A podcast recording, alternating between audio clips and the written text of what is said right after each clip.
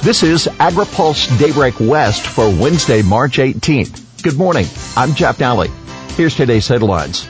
H2A disruptions alarm farmers. Outbreak advice for wineries, restaurants, and farm workers. USDA may get boost in spending. U.S. Department of Agriculture grapples with crisis and H2A concerns.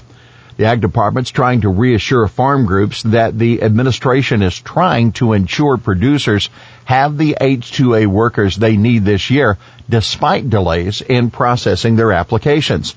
The Ag Department issued a statement yesterday afternoon to AgriPulse saying, quote, it is directly engaged with the State Department and working diligently to ensure minimal disruption in H-2A visa applications during these uncertain times. Chuck Conner, president and CEO of the National Council of Farmer Cooperatives, said a key concern has been the closure of consulate offices that are critical to interviewing potential H-2A workers. He said the industry has been, quote, working feverishly this week on emergency procedures. Also of concern because of the outbreak, the U.S. will suspend routine immigrant and non-immigrant processing visa services in Mexico. That starts today. And why it matters? Well, 258,000 workers were approved under the H-2A program in 2019. In a letter to Secretary of State Mike Pompeo, Georgia lawmakers warn, quote, that crops may die in the field if there's a lapse in H2A processing, diminishing our domestic supply and potentially increasing our reliance on imports. By the way, industry groups are working on several other issues as well, including border inspections. The industry wants to ensure that Customs and Border Protection prioritizes entry for food products and provides for expedited screening of drivers and of trucks. To address meat industry concerns, USDA's Food Safety Inspection Service says it's closely tracking absentees among its inspection force to ensure that packing plants are adequately staffed. The plants can't operate without FSIS inspectors on site. With schools closing, USDA has announced a partnership with PepsiCo as well as Baylor University's Collaborative on Hunger and Poverty and McLane Global to provide nearly a million meals per week to some rural students. The shelf-stable foods will meet USDA's nutrition standards for the department summer feeding program. For more on the potential impact of the pandemic on the ag sector, be sure and read this week's AgriPulse newsletter. State issues guidance to prevent coronavirus spread in restaurants. The California Department of Public Health has issued guidance on protecting consumers at restaurants, farmers markets, food trucks, and other food and beverage establishments. The recommendations include reducing occupancy by half limiting lines and cleaning everything often. Similarly, farmers market should space out booths, pre-bag items, and cut out food sampling. Now keep in mind, Governor Newsom recommended on Sunday that all bars, wineries, and breweries be closed. The governor did later clarify that by wineries and breweries he meant tasting and drinking rooms. Wine and beer production will continue and retail sales may even rise to meet what is likely a growing market at home consumption. Family Winemakers of California has asked the administration to instead keep tasting rooms open for reduced capacity as restaurants are doing. FWC is also recommending a software tool for setting up an appointment only system for wineries. Silicon Valley Bank has also posted its advice on how wineries can quote meet the customers where they are. Remember, the wine industry is already dealing with an oversupply issue along with major market loss of China. Tasting rooms and related tourism have played an increasing role in the business models for Napa wineries, a region that also faces the state's highest ag land values. Food safety inspections will also continue throughout the crisis. The Leafy Greens marketing agreement is assuring retail customers and consumers its members are already meeting strict hygiene standards that are enforced through routine government audits. LGMA CEO Scott Horsfall said, it's important that people understand what happens on our farms each and every day. United Farm Workers is also asking ag groups to ensure consumer and farm worker safety. And a letter to farmers, UFW also plans 40 hours or more of sick pay for farm workers, the end of a 90 day waiting period for claiming sick time and the removal of caps on accruing sick pay, among other requests. Coronavirus hangover stalls a rise in dairy prices.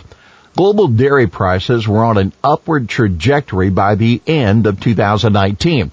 That stalled in the first quarter of 2020 as the coronavirus outbreak in China left buyers and sellers scrambling to assess the market impact, that according to a new Rabo Research report. With a reduction in exports and domestic demand, the U.S. industry could divert more milk into butter and powder for longer shelf life. As a result, butter and milk powder prices as well as corresponding class 4 prices could retreat further from the current forecast, the report's authors noted. Economy now in recession. On Monday, Daybreak reported on a UCLA study forecasting a 50% chance of recession. Yesterday, the forecast was updated to show the nation is already in the midst of a recession that is projected to last through the end of September. More than a decade of expansion has now ended. Remember, under the last recession, then Governor Jerry Brown had to slash CDFA's budget significantly, leading to staff cuts. Agencies reoriented their regulatory programs to instead draw revenues from user fees such as for water rights and water quality. CDFA Secretary Karen Ross said those years, quote, were extremely challenging. Brown's austerity measures, however, led to a California rainy day fund that is now worth about $20 billion. In national news, a key senator eyes boosting USDA aid authority.